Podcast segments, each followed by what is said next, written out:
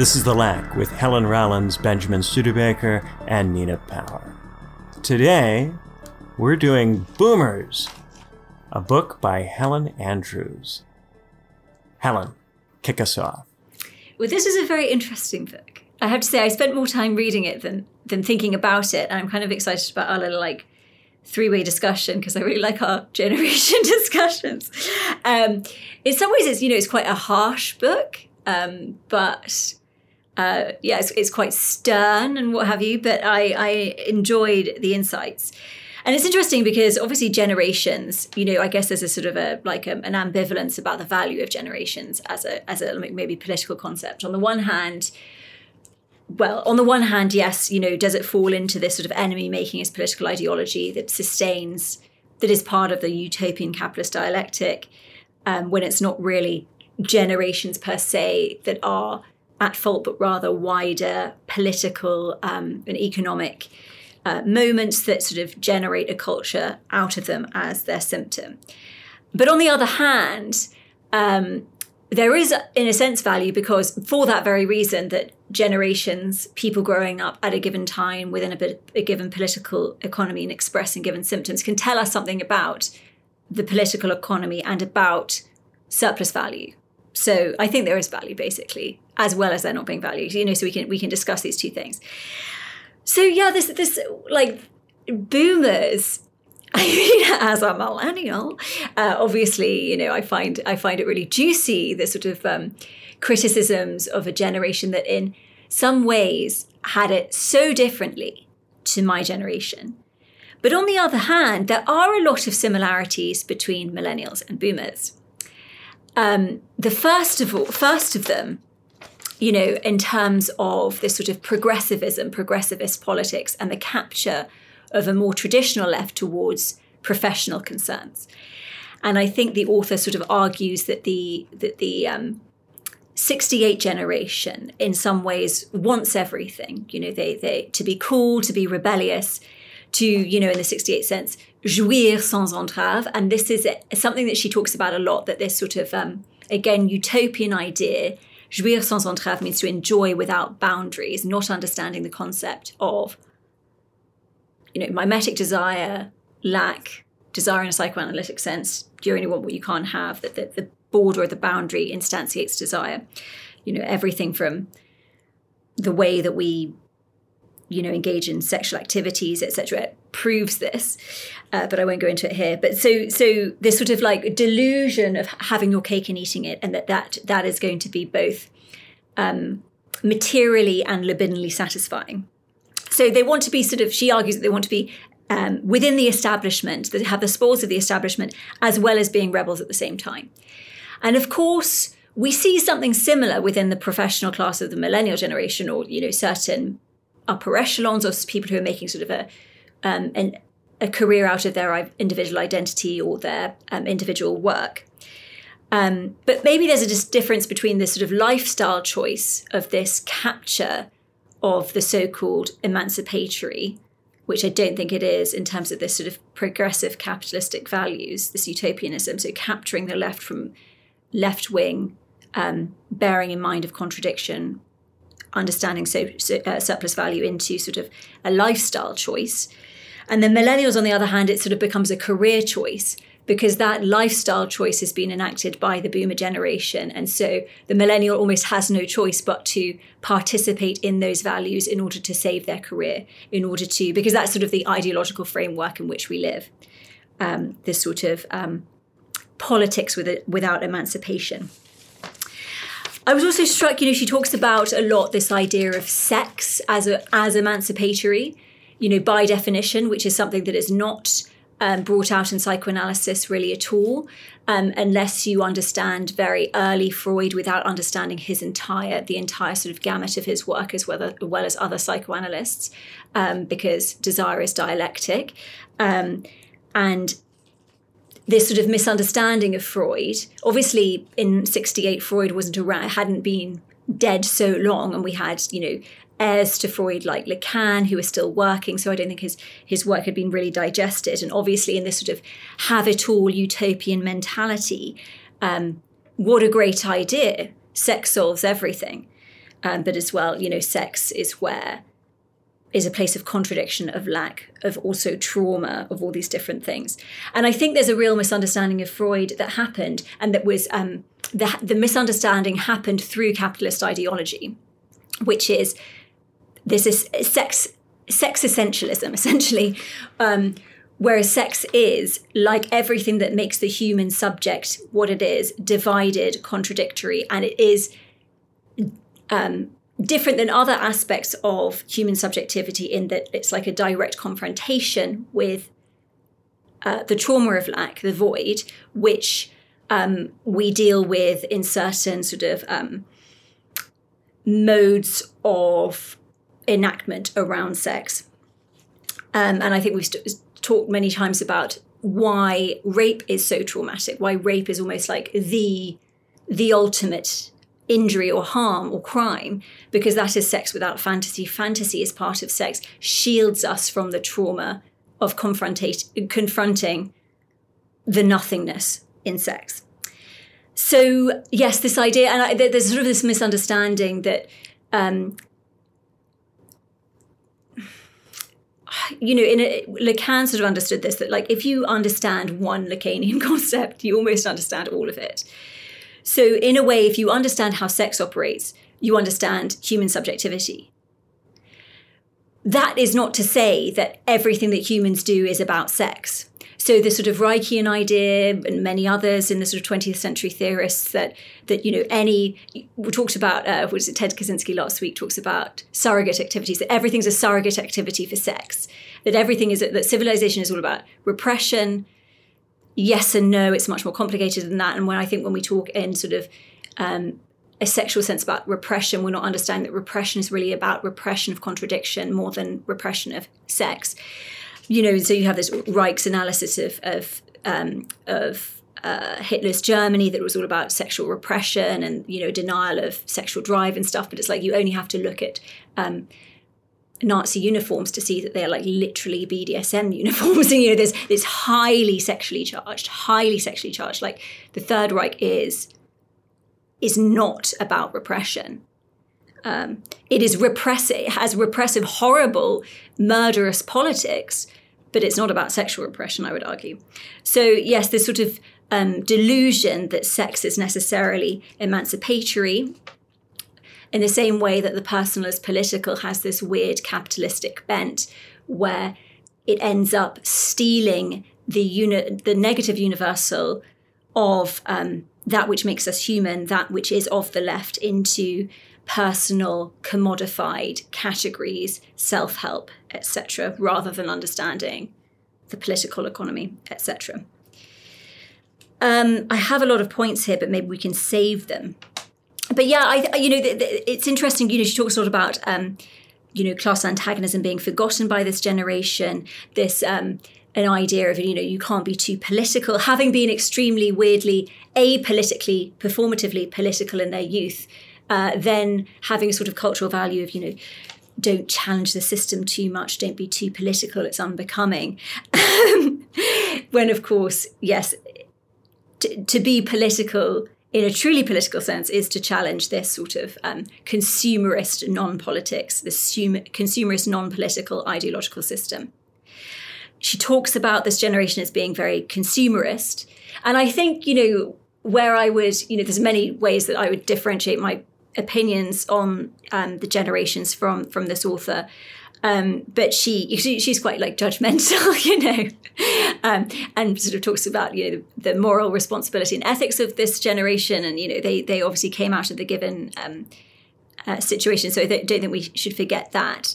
And, you know, what their parents went through um, in terms of world wars, you know, I think maybe um, speaks to something, you know, that they're, that they're trying to not reenact. They're trying desperately to not reenact. But yeah, she does talk about the sort of the decadence of this generation. It's almost like um, the consumerist who um, has aspirations or values that are like a very poorly understood version of the aristocrat or princess, that, you know, one has one's cake and one eats it without responsibility to, um, you know, those who one is supposed to be, um, have some responsibility to. Um, and then, yes, we were going to talk about the, the millennial generation and how how this is different. Obviously, as a, as a millennial again, I have a lot of thoughts about this. Um, and in a way, what strikes me is um, the continuation, like I really recognise in what she's saying so much about in terms of our own generation. Corporations replacing churches as the consciousness of America. Um, the worship of just as that, you know, the essentialism of sex, the misunderstanding of sex, is this, the essentialism of the child, um, this romantic um, belief in in the oneness of an essential before the corruption of becoming, you know, an adult. Um, which really does misunderstand, which is highly religious. And again, I talk about this all the time. We live in highly religious times, um, and doesn't really understand Freud, who a lot of the um, secondary, tertiary crit- critical theorists of the twentieth century, that a lot of the millennial, certainly liberal arts students were, um, you know, sucked the teat of at university. Um, you know, they really go against the insights of Freud. You know, this sort of commodified critical theory is very against, very much in contrast to the depth, ambivalence, and, um, you know, foregrounding of contradiction of the likes of psychoanalysis, Freud, Lacan, et cetera. Again, she repeats a lot about how the millennials use the aesthetics of emancipation to steal emancipation from, from those... From, from essentially the worker class. Um, and she talks a lot about how um, the idealism of the boomer generation has really come home to roost. The downside has come home to roost with, with my generation, um, talking about uh, ideas like marriage, et cetera, et cetera, which we can get into. So, um, yes... I agree with a lot of what she's saying, but there's a lot of areas where maybe I'd be a bit more, um, a bit less harsh, and also a bit more uh, interested in political economy. But I think it's a really interesting book, and I enjoyed reading it. All right, Nina, you're up. Um, yeah, so I, I agree. I think this book is very snappy and engaging, and is filled with kind of lots of interesting details and facts about these various kind of Uh, boomer characters that she sort of picks out as sort of exemplars, even though some of them kind of uh, uh, like Steve Jobs are actually sort of not uh, typical boomers in some ways, as she as she also suggests. And I, I yeah, I, I almost it's it's obviously, you know, she she she's the editor of uh, the American Conservative, or one of the editors. So so she's writing from a position that is that is a right wing position, or a conservative position, um, which. I think is also makes it uh, perhaps more interesting. You know, it, it doesn't fall prey to the kind of uh, a lot of cultural criticism, which basically takes as read that everyone is more or less left liberal and and so on. And I think that that sort of partly explains her quite judgmental and moralistic um, uh, tone, and the fact that she's sort of condemning uh, the boomers um, for a lot of their. Um, yes, their their liberalism, their letting slide of virtue, their obsession with sex, their self-obsession, their yeah, their kind of almost like introverted narcissism. Everything is always about them. Every decade is somehow dominated by the boomers, and you know there is a truth to that. And I, I was listening actually to this um, series of of uh, of uh, podcasts by um, Alf who. Alf, I can't say it, Alpha Bunga Bunga, who are quite an interesting group of people who um, have done like a five or six part series. I only got to the number three, um, which was on boomers, um, and they they're, they're they're looking at generations too at the moment, and I think it is a very very interesting topic. And I think they're the the, um, the podcast I just mentioned, whose name I'm not going to repeat, are also very um, concerned to keep in the picture questions of class, um, and not uh, just accept this idea of a kind of, you know, that they're sort of problematizing and, and thinking very dialectically about the very idea of generation. Um, but I do I I do find myself increasingly interested. Interested in um, generation, with all of these caveats that Helen mentioned as well. You know, that they, whether there is something ineffable or or, or sort of um, you know, that, that sort of floats through a cohort, or that kind of characterizes a group of people, even where there are differences, you know, whether it's partly to do with the kind of music we listen to, or the films we watched, or the comedy that was around when we were teenagers, or the media that we consumed. I mean, of course, we can't be too... Um, you know, too too strong on the on the way in which the media affects um, who we are and how we think. And um, you know, it's an interesting question to me as as a sort of Gen X, the sort of supposed sandwich generation. It's like, who are the parents of the millennials, right? So if my parents were like early boomers, right? So they were born in just after the war, like immediately after the war, forty-six, forty-seven. Uh, you know, my father is seventy-five. Yes, you know, so they're they're they're now fully uh, old um and they're boomers, they're early boomers. So I think millennial parents, you know, if, if millennials are born sort of around um I guess when when when do they begin? So if if, if Gen X is loosely sort of sixty-eight to eighty, I'm at the end of, of Gen X at seventy-eight, and then sort of eighty. So most of the, the boom the millennials I know are kind of born in their Yeah, they're, so they're eighties and nineties. So like Alfie was born in nineteen ninety. Um, and so in a way, the parents of the millennials must be late boomers and early Gen X, actually. So people who are born in the late sixties who are early Gen X, according to these, you know, they're, slight, they're slightly sliding these these kind of cohort definition, generational definitions, but...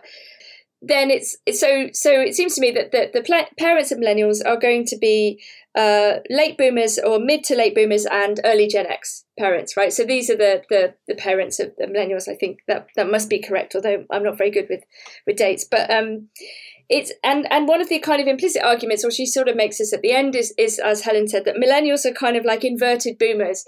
That actually, you know, even though millennials are often pitched and the Alf her Alf. Hey Bunga Bunga uh, podcast makes this point too, that millennials are obviously increasingly pitted against the boomers, and even sometimes in their own self-conception it's it's you know, blame the boomers because the boomers had everything, the millennials, despite their best efforts, are not getting the, the future that they're promised, and their parents in a way are not also passing on um, the wealth that they accrued, and that there's something kind of fundamentally selfish and narcissistic about the boomer generation. Um And, you know, the millennials are something like a surplus generation. You know, it doesn't matter how many degrees you've got, how much, you know, so- social capital you've you've got, how many people you've cancelled in order to step on someone else, you know, get ahead. Um, you know, you're still screwed, um, you know, because there is no future for you. And, and the boomers are still clinging on, and they still define the culture. Um And so millennials are these kind of inverted boomers, but except where the boomers had fun and took drugs and had sex, like it's not like the millennials don't have sex and take drugs, right? Obviously, dating apps and, I don't know, lots of people are on medication and antidepressants and hormone treatments and uh, Adderall, and, you know, there's, there's there's it's probably no less drugs. In fact, there's probably more drugs being taken, as well as kind of recreational drugs. Um And probably, in a sense, more sex, actually, in terms of those people who are using dating apps and having casual sex, um, you know, which quite a lot of young people do. Um, but it doesn't seem to have the joy in it that at least the, the boomers in their kind of nostalgic uh, memory seem to recall and seem to kind of um, revel in the idea that they were experiencing, were expressing freedom from constraint, as, as Helen said, which, of course, is... Uh, impossible, in fact, um, and ultimately self-defeating, and, and because actually freedom is is not freedom from all constraints, despite what consumer capitalism and choice and this logic of choice seems to promise, or utopia, but rather um, it is controlling your your desire, um, or understanding it in the first place, or at least trying to, uh, rather than being dominated um, by it, which is what happens when you become a purely consumerist subject. You end up getting hooked on one thing or another, or you become kind of dominated by your desires, and in that sense you're not free at all, and we've talked about this Um, before.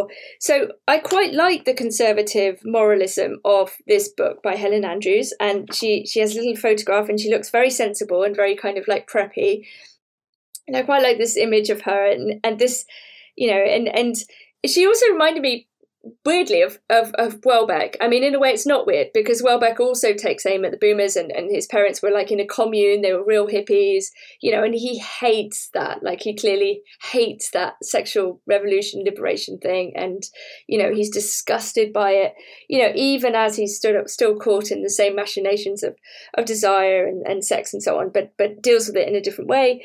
Um, whereas, yeah, I mean, so Helen Andrews, and she also speaks on this podcast, uh, the other podcast, um, as well, quite quite well about uh, about precisely this domination of every cultural ep- um, epoch by the, the boomers. And it's interesting, if Gen X did have a decade, it would have been the nineties in a way. And I think that was the decade, obviously, where you started to have the internet come in, but it was in this kind of interregnum, really, between the end of the Cold War and, and you know, the, the start of the new techno uh millennium. I mean, strictly it was millennium, uh, and everyone was worried about the millennium bug. I don't know if people remember that. It was very strange sort of form of moral panic, um but yes, anyway, so so we had this kind of decade, I think, in between uh I guess the you know the, the boomer dominated sixties, the boomer dominated seventies, the boomer dominated eighties, where they all got rich, and uh and then the nineties. I you know What were what were the boomers doing then? Well, well, they were bringing up their their children, um, but I think there's something about this this idea of like uh, the self-hypnotized generation, the boomers, as being kind of in a way self-contained. Like everything refers to them, uh, including their children in a way. Like their children are another project that the boomers have, and I think we were just about the last generation to be able to establish any kind of autonomy, but it came at a serious cost somehow. Like, I, you know, so many Gen X people are are, are dead from suicide, and uh, you know, suffered a great deal of depression and, and drug use, and um, you know, again, I always need to kind of uh, look at the stats on this. Um, but we're we were like weirdly, very weirdly depressed generation, and very sort of withdrawing. Um, And I think, yeah, that preemptive meh kind of whatever, refusal of participation in the system was was almost like the flip side of the the counter culture. It's like that's the bit of the counterculture that we inherited, was the refusal to participate, and everything was about not selling out, and you know, you wouldn't do anything that you thought was like, you know, uh, for the man or whatever. Like that that was the aspect that we retained, but none of the other stuff really. Um, although it was hedonistic too, and the nineties were very hedonistic. Um, so yeah, I, this idea I think of, of millennials as inverted boomers is an interesting one, I think, because of the, I'll just finish on this point, this kind of idea of like a moral backlash, right? So if the boomers represent this kind of like disgusting, excessive, you know, hedonistic, um, I don't know, indulgence of desire of all kind, you know, and, and, and, you know, having the money to do so in general. Obviously there are poor boomers too. Um, but, you know, as, as a generation, they did very well. Um, it, you know, there's something about the ascetic, judgmental quality of millennials, whether they're left or right. And, and obviously Andrews is on the, is on the right. So she's pro family. And, and she makes a very good point, I think, that the, like Aaron Sorkin and other left liberal cultural Um, titans, if you like, never were never able to depict the right cor- correctly, you know. And there is something about that. Boomers, lib- left liberal boomers, are very self-satisfied, and they're very unable to see other ways of looking at the world. And there's a very vicious way in which some millennials have taken that up in the same way, that there is only one way of seeing things, and that anyone who disagrees with you must be a fascist or something, someone terrible.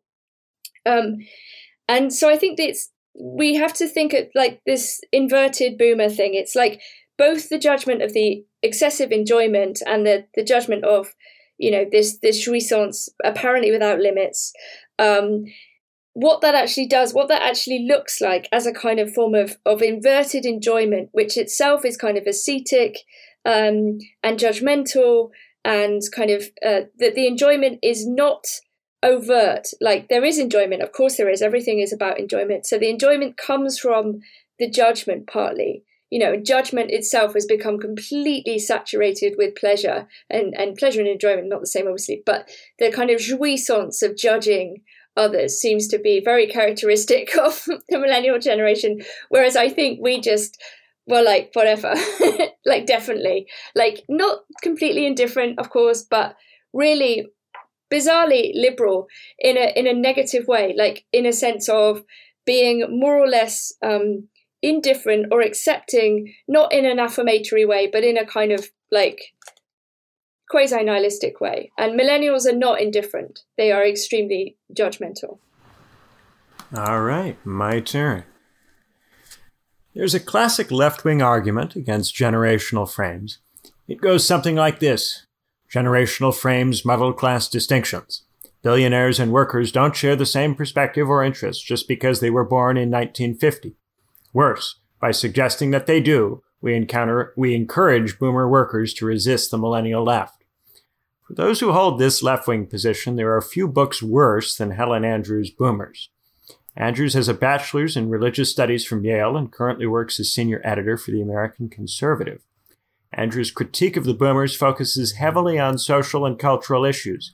She criticizes television, hippies, and the sexual revolution, and she describes the boomers as responsible for these things. But of course, the boomers didn't invent televisions.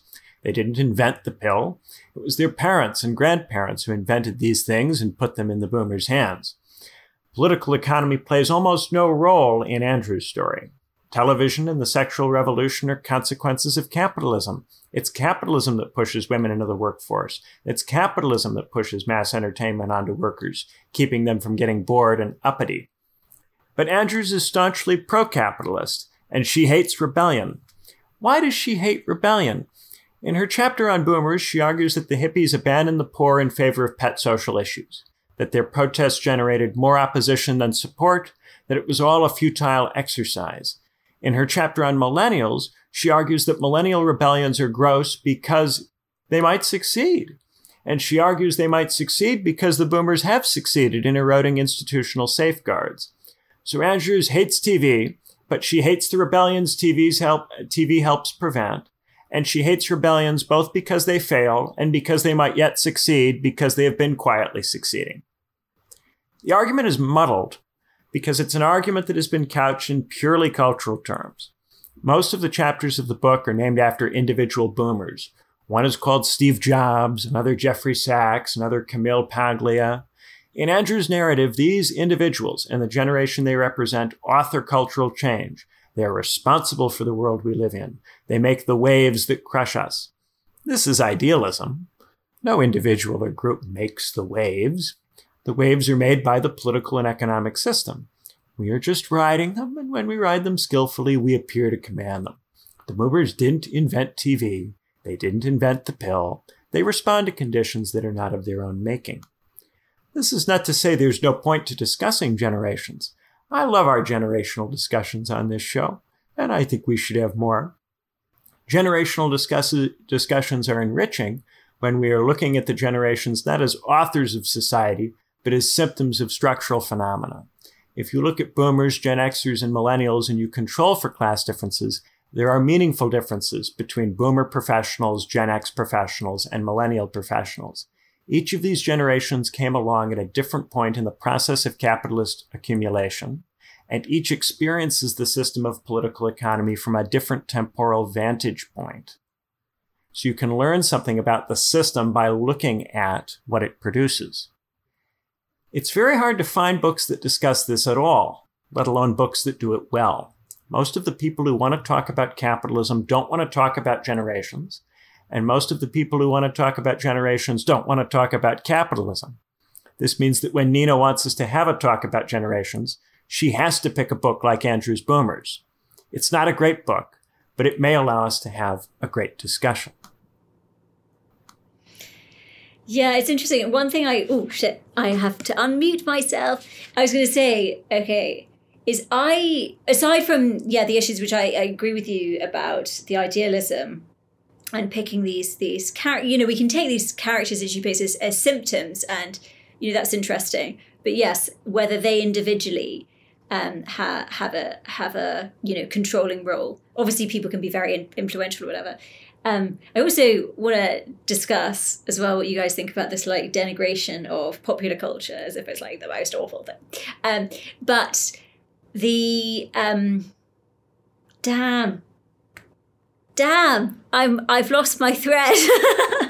God, I, I forget to press record on the on the video, and then I lose my the thread of my argument. Um, oh yes, was it was quite um, confusingly written. Like I don't I don't think it really. Um, maybe it's because it's a perspective, yes, that I'm not used to sort of entertaining, or whatever. But it was quite it's quite it's quite jarring to me. It's polemical. It's yes. not written to be a formal argument. It's yes. written to be polemical, so it has inconsistencies and internal tensions that service the polemical, emotional, rhetorical function of the book, yes. but don't really work from an argument standpoint. Mm-hmm. So a lot of the book, insofar as you enjoy it, it's about whether you enjoy the polemical tone of it, because a lot of the specific points it makes are in service of that tone rather than developing an argument. I think yes. I think to her credit, her reference point is the Eminent Victorians, the Lytton Strachey, which she points out was not an accurate depiction of the characters that it took down. So in a way, her framework is is sort of admitting, or, you know, like very, very forward-facingly saying, you know, these are not going to be necessarily completely fair portraits of these people. And I... So I, I, I can kind of excuse that. And I, I did learn a lot of interesting facts, right? I didn't feel totally stable in all of the facts that she was using, right? I did. I definitely felt that they were being used to a particular end and, you know, but I, I thought she was honest when she said that there were certain aspects, you know, like of Steve Jobs that, for example, that didn't fit her overall boomer narrative. And indeed, she starts with Steve Jobs. So it's kind of weird because she almost preemptively undercuts her own claim, her own generalization. Um which I thought was a bit odd. Like, I don't know why he was first, but I, I mean, I can understand for other reasons because of his uh, utter dominance um, of, of that generation. But it's, um, yeah, I don't know. I, I find it very entertaining. And I actually did, like I say, I actually enjoy, I found it refreshing to have the, the upbeat, jaunty, moralistic, judgmental thing, because I, whilst I agree that it's the economic, you know, the, the, to, to talk about structural economic conditions and shift in labour and, and technology and production and value are, are more worthy. Like they're, they're going to be better and deeper explanations, um, clearly, um, and that we we require those. You know, I mean, it's my parents when they talk about, for example, their not uncommon elevation from the working class to the middle class, which is a, you know, classic boomer story. They both went to, uh, they both passed the eleven plus, so they went to a grammar school. Uh, they both had a scholarship. They're the first person in their family to go to, well, my dad didn't go to university, but he went to college. And they had, they both had full grants, you know, and they were able through these these mechanisms which existed to to to enter into the middle class. You know, they they were able to buy a house for uh, in in the seventies for something like eight thousand pounds. Like by the time they finished paying off their mortgage, it was two pound fifty a month. Seriously, you know, I mean, it was insane. Like they both managed to get full time jobs when they were twenty-one. You know, they met at tw- uh, when they were twenty or twenty-one. They got married at twenty-three. You know, I mean, th- it was absolutely possible to do all mm-hmm. these things, and mm-hmm. they were not unusual. They are very much like all their friends. Where I grew up in this village, and you know, it's um, you know, that's that was possible. So the way the way the point I was trying to make is the, the way they talk about it is about luck. They say we were lucky. Right? They they don't, for example, say it was our hard work that got us here. They say we were we were lucky, but they don't necessarily go any deeper than that. But I wouldn't necessarily want them to or need them to. You know what I mean? It's like they understand that there was something different about their generation compared to even to mine uh, and my brother's. Um, you know, and, and in that sense, my parents have been very generous, although I know a lot of boomers who are not generous. And in fact, even ones who are much wealthier than my parents, who are actually very, very mean about money and don't support their kids and, and are very weird to their kids, actually, don't regard their kids as, as, as people to be loved and understood as individuals, but rather as like some weird project that they did like in well, the past. I think a lot of this has to do with when we talk about generations, what we're really doing is we're talking about the story of the professional class as a distinct class, a story which begins largely with the boomers because there were not very large numbers of professionals prior to the boomers. Right. And that's why we don't spend a lot of time generally talking about the silent generation or the greatest generation, mm. because those generations, insofar as they got homes, it was through things like the G I Bill, not because they went and got degrees and they uh, qualified for it. And so the boomers are, in a, in a sense, a kind of new money generation. They're a set of people who had upward mobility, got into a class they'd not previously been in, And so I think that the best way to think about the boomers is, is to kind of think about them the way that aristocrats thought about the bourgeoisie when the bourgeoisie first came on the scene, right? And the professional class of, is, of course, not the bourgeoisie. It's not the landowning, property-owning class. Mm. It's a class of people who have degrees. So when the bourgeoisie first come onto the scene, the aristocrats' opinion is that they don't know what to do with their money. They are hedonistic, flippant. They have ungoverned desires. They don't know what they're doing. And they uh, lack political maturity. They're not used to using or wielding power. They don't know how to use or wield it. They're accustomed to being rebels, to being uh, people, you know, merchants who are operating at the fringes of the social structure and of being in uh, agony with the aristocracy. So they're used to being rogues and they're used to being, you know, at, at the fringe. And we still see it, the, the character that in an earlier types of societies, the bourgeoisie are most sympathetic to is the rogue, the, the rogue who scrapper who just makes a living by hard work and, and lying and cheating and stealing. They, they have great sympathy for the rogue because the bourgeoisie still views itself as the rogue in a society dominated by some powerful structural other, right? So when the aristocracy is talking about the rising bourgeoisie, it gives all of the same criticisms, which the old traditional American ruling class levels at the boomers, right? Because the boomers are new to money, don't know what to do with it. And then one of the things that we see with the, with the bourgeoisie is the bourgeoisie is initially resistant and reluctant to pass on all of its wealth to its own children because it thinks that the children need to go and make livings for themselves. So you have all of these big robber barons who are giving huge amounts of their wealth away to charity in the in the nineteenth century, in part to make themselves look good politically, but also because they're not entirely convinced that their children should all inherit it. They're mm-hmm. used to arguing against inheritance and against the privileges of the aristocratic system, right? So they don't want to give their children access to the same things that they had. In fact, they think that their suffering and misery under the landed aristocracy is something that made them better people.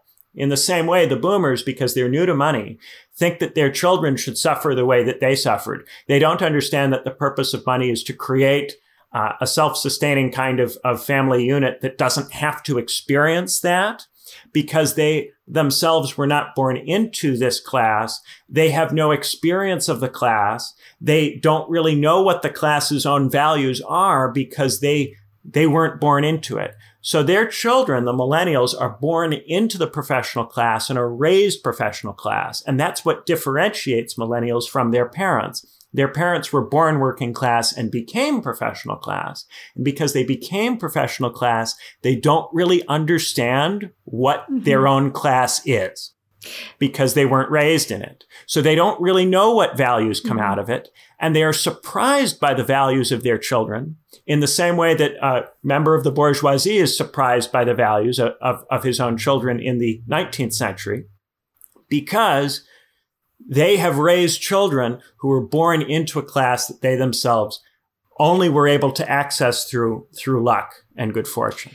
And that's the estrangement between the millennials and the boomers. It's it's interesting because actually my mum's uh, trajectory is very similar, sounds like, to, to your parents, Nina. Grammar mm. school, uh, eleven plus, grammar school, university, blah, blah, blah, you know. And um, I think, you know, ideologically speaking, obviously capitalism, it's like it's all, you know, and this is, this is as you said, Benjamin, the, the ideology for, for the class you're referring to is, you know, hard work or whatever. Um And so it can be very difficult. It can almost be traumatic to people to admit the hand of luck in their lives. And they'll ideologically justify it with, you know, their own hand, you know, their own hard work. And of course, you, you know, people still had to work hard. It's just degrees of hard work, you know. And obviously, you know, we did an episode on contingency, and contingency really is that which undercuts everything, that which sort of weirdly generated our universe as well. And it's very traumatic to, you know, it's, it's like the atheistic move, the truly atheistic move is to admit uh, a contingency to. So, so I think for a lot of, um, let's say, boomers who experienced luck, not to generalize, there might be an aspect of being able to stomach the fact that it was luck, which it sounds like, you know, your parents well, do admit. The, the, the point about meritocracy, right? The other side of meritocracy is the idea that some people deserve to be worse off than their parents. Mm-hmm. This is something that only sounds plausible if you were not born into a reasonably well-off circumstance. If you're born into a reasonably well-off circumstance, the idea that it should be possible for you to end up going down the economic ladder and having a lower standard of living, and that your children should have a lower standard of living, it's a preposterous notion that anyone deserves to end up worse off mm-hmm. as an adult than they were as a child, that anyone deserves to have a lower standard of living or to have children be at a lower standard of living. Is preposterous. This is obvious if you're born into the professional class. The idea that you should end up in a lower class or that your children should end up denied access to the educational opportunities that you had, it's preposterous. But if you're a boomer who got there through luck, who wasn't born into that generation, the idea that you would have access to all of these universities and schools, that doesn't seem like something which ought to just be fundamentally a right. Every class, once it gets established, it thinks that the things that it has at the beginning of life are things which ought to be rights, that it just ought to be entitled to. The landed aristocrat, because he's had wealth for generations, because mm-hmm. as a child he was born into wealth, he thinks it would be unimaginable for this to be taken away from him. How would he make his way in the world if he didn't have these things? He was born with these things. He doesn't know how to live without these things. They fundamentally conditioned who he is.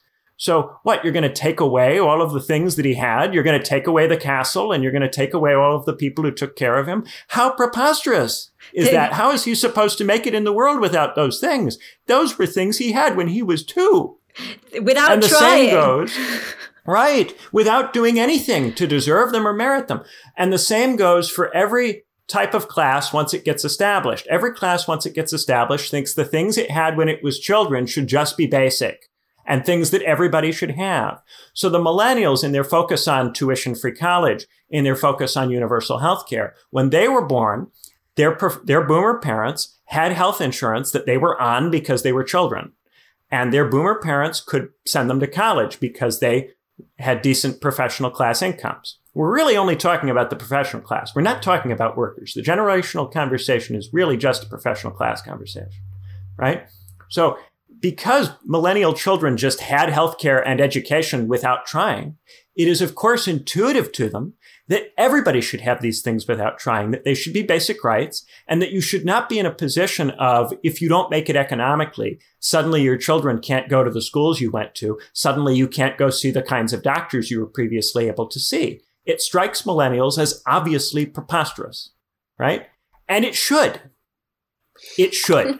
Yeah, absolutely. It should strike them as obviously preposterous. Because once you get established, once you get established as a class, the mature thing to do is to recognize that the things that you needed early in life to get established are things that obviously anybody needs early in life to get established. Mm-hmm. And then you have to make a decision. Either you should be trying to universalize that class position and give it to everybody and give everybody those benefits that you had, or you have to affirm that there should be a class barrier and that your class specifically should have the rights to those things. And the reason you would affirm a class barrier is because you believe it's impossible to give them to everybody. Yeah, right? And you have and, the, you have the, the deplorable moral barrier now of, as long as you have my ideas, you can have these things. Yeah, but every every class, once it reaches maturity, it realizes that it needs, a, you know, you need a set of background conditions to be able to reproduce the class, that the set of background conditions are non-negotiable and have to be there for the class to be reproduced. And so either you have to affirm that everybody should have them, or you have to affirm that the class as, as such should have a right to them. Yeah. And that's what, that's what boomers really struggle with, the idea that people would believe that they have a right to be professional. Because boomers think they got it by luck. They go, why would anybody think they have a right to be professional? Yeah. I mean, a couple and of boomers things... have no education to speak of compared to their millennial children. Yeah. It, a couple of things is, oh, yeah, so many things actually. But it's interesting, the older boomers, like my parents, you know, they were brought up with rationing, and actually it was quite hard to make them kind of excessive hedonistic consumers. And my parents re- for example, never really bought into that. When they retired, they became slightly more, they, they changed their supermarket, right?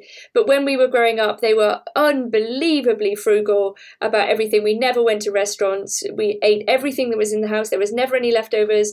If there was ever any food left, my father would rather run an extra five kilometers than waste the food, right? Like he, he really saw it in this calorific way. Like there was to be no waste whatsoever.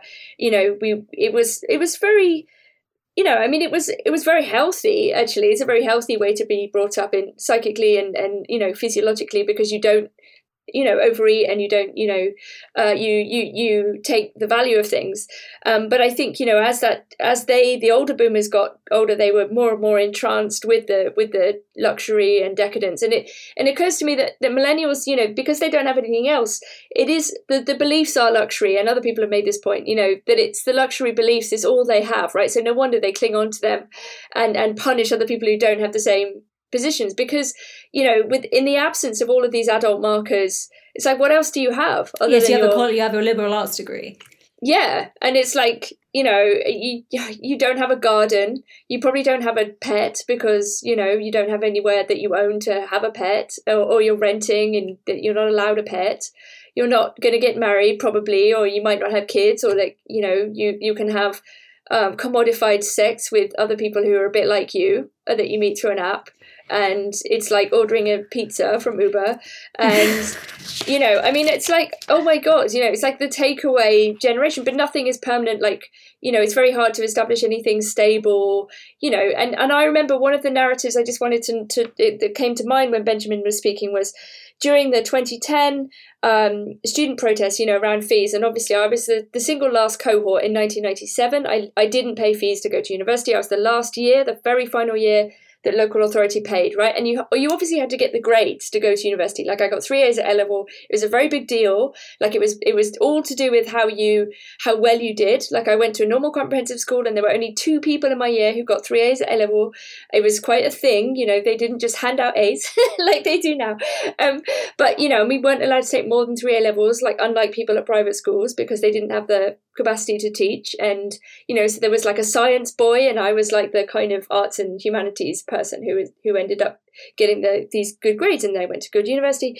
And it was basically all about, yeah, like this meritocratic idea that you would be funded if you had worked hard, um, just about. And I did, so I didn't pay fees, and I felt very, very privileged in the old sense of the word to go to university. And I did not for a second think that I wouldn't be judged. I thought this is going to be very difficult, and I, you know, that I'm prepared to be criticized, and that, you know, I certainly didn't think that a degree was a product. I didn't think that I was the product of a degree. I, I was there to learn and to try and understand philosophy and literature in the first place. Um, you know, and I was very, very excited about it. And I was slightly disappointed to meet all of these lackadaisical private school people who didn't seem to give a fuck about what we were reading. And I was very rude to them in seminars. I said, you can't talk if you haven't read the book. And my tutors had to say, look, we don't disagree with you, Nina, but you have to calm down. Um, but the point about this is, when in twenty ten, when we were campaigning for, you know, not just a, n- not bringing in the fees, but also eliminating fees for education and getting the state again to pay for fees, we were criticizing the boomers specifically. And there was a generational logic in what we were saying, which is like, you all had free education, you know, you all had access to these things, and you are the ones taking it away from your own children. You know, like we were trying to play this quite manipulative game, but not not inaccurately. You know, and, and you can see a version of this in Greta Thunberg, you know, the young girl shouting at older men, you know, telling them off in this bizarre performance play and enjoyment of the older men being told off by like a childlike woman, young woman. But there was something like, you know, about the selfishness of that, like the closing, like what Benjamin was saying about the kind of class closing of the, I don't know, like, what is that? You know, to say you can't have what we had, like you can't have a free university education. But is this, you know, because um, there's a few things in, in, in what you say there, but just to pick up on this boomer responsibility question. To, to a certain extent, this is an inevitable shift, as in a wider political economy shift, that more and more people have to go to education because there aren't, because of the changing nature of the economy, to keep them busy and not have them have jobs for four years, and also to indenture them in debt, which is a way to sort of like generate surplus value for the system that with the tendency of the rate of profit to decline, like this is an inevitability. So it's not just boomers being like, haha, you're not going to get it, because so many people got educated. And part of the thing was, of course, that there were so many fewer people, places at a fully funded university than there are in the sort of explosion of the university system. So one of, one of the things that I think is really hard about this is that when, when we talk about the middle class in the old sense, we're talking about the bourgeoisie as a middle class between the aristocracy and the peasantry. And that's a bourgeoisie that is going to become the ruling class, right? So it's a middle class, but it, it's a class that's being empowered, and it gradually becomes the dominant class, and it displaces the aristocracy. In contrast to that case, the professional class was never created to replace the bourgeoisie, has no potential of replacing it. Indeed, the existence of the professional class is a bit of a freak accident of the period of mid-century leveling and the world wars. So the professional class is a class that is becoming mature precisely as the economic conditions which gave rise to it are going away. Mm-hmm. So you have a group of people who are trying to consolidate. The millennials are here to consolidate the position of the professional class, and they're imagining that they are here to take the professional class forward in much the same way that the children of the initial round of bourgeoisie were consolidating the position of the bourgeoisie, taking the bourgeoisie forward against the landed aristocracy. Here you have a set of millennials who are imagining that they're here to consolidate the professional class's position and take it on and forward against the bourgeoisie. But the professional class has been set up in such a way that it doesn't have the material power base to actually do that. Not only does it not have the material power base to consolidate and go forward, it does not have the material power base to defend itself and to stay in existence. So you have a generation which has been born into the idea that education and healthcare should be universal and free, at least to everybody in their class position, if not to everybody writ large, right? And because of the muddling of class distinctions, a lot of professional class people don't understand themselves to be in a professional class as distinct from the workers. They think they're in a working, the working class writ large. Mm-hmm. So they think everybody should have education and healthcare, which is a wonderful thing that, that the professional class doesn't recognize itself as distinct and really thinks and wants to give uh, education, healthcare to the entire working class, right? But it's operating in a condition where this precisely is what cannot happen, because not only can these things not be extended to the workers, but the professional class as such is dying, and it can't even reproduce these benefits for itself. So you have a generation that is here to consolidate the position of a class which is dying, and therefore is here with the intentions and purposes of doing precisely the opposite of what is going to happen. And this is an extremely unpleasant mm-hmm. expectations reality check. Mm-hmm. And it's something that is entirely set up by the economic system, isn't set up by the boomers, isn't set up by the millennials. The criticism of the millennials is always, oh, the millennials have unrealistic expectations. But you can't be born into a class position and not think that you should be able to reproduce that, especially in a society which has this whole notion of progress Absolutely. And growth and living standard increase. The idea that you'd not be able to even reproduce your mm-hmm. own position for your children in twenty or thirty years from after when you're born, that you can't even produce the living standard that existed twenty or thirty years ago for your own children. No generation has ever been expected in the history of industrial capitalism to accept that. You know, it's what you say in terms of the, the existential, the economic precarity, the existential precarity, the the ideological inculcation of, you know, get ahead, work, work, succeed, succeed. And so, you you know, you you you view yourself as a failure, which is a horrible narcissistic injury. And, you know, we're all going through it. Um Even because, you know, obviously ideology, God is unconscious, you know, we we we believe in these things, even if we can rationally fight against it. Um, but yeah, so, but yes, of course, this um, precarity on so many levels, existential, whatever, leads to authoritarian politics. And you've talked, Benjamin, a lot about like um, having these these um, desires to to um, universalize healthcare and everything, which is a fantastic, you know, aspiration, and and universalize um, education, uh, tuition. But at the same time, we do see a very, very um, interesting dynamic of, and Nina touched on this with the luxury beliefs, self-differentiation at the level of the political.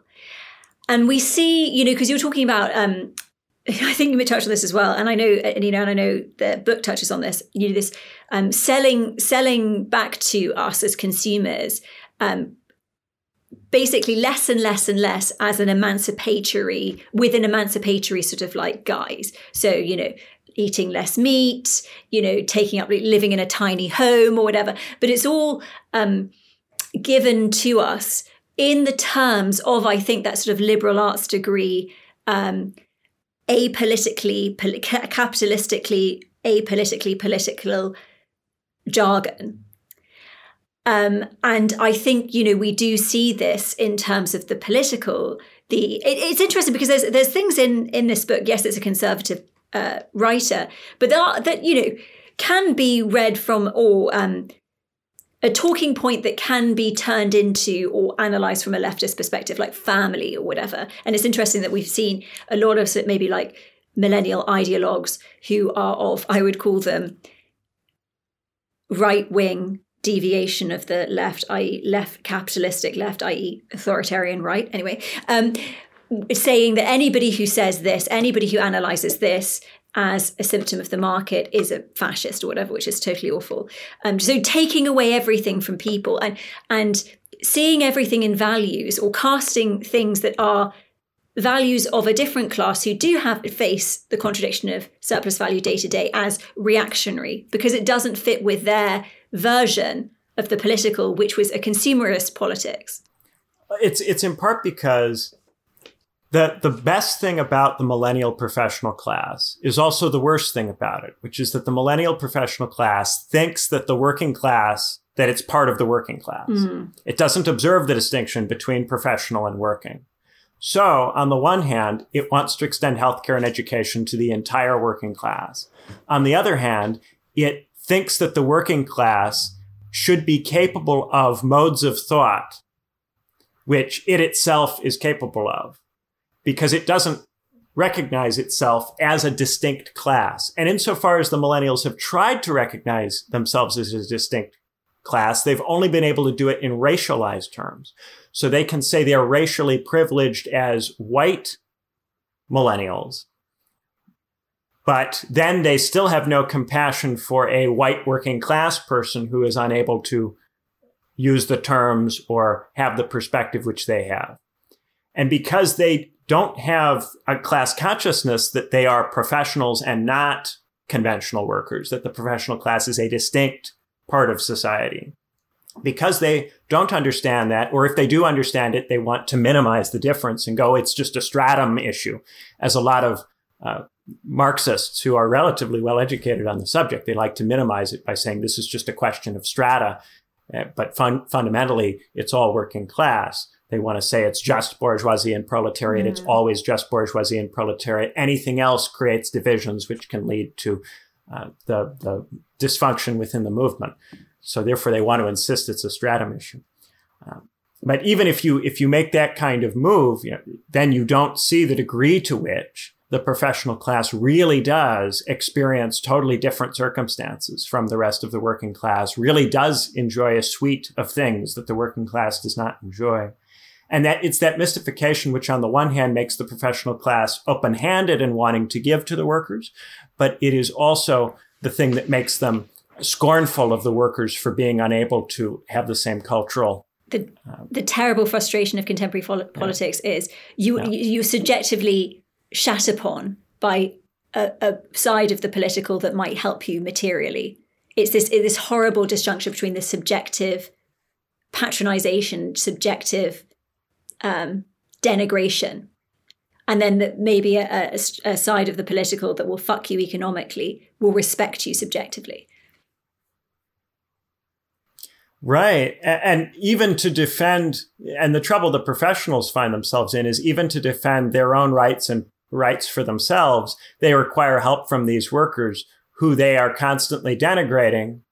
Uh, and they're unable to protect the workers economically. And so the workers don't feel like they have anything to gain, really, from helping. You see this all the time with the attempts by university academics to leverage the uh, you know, the union struggles as a working thing.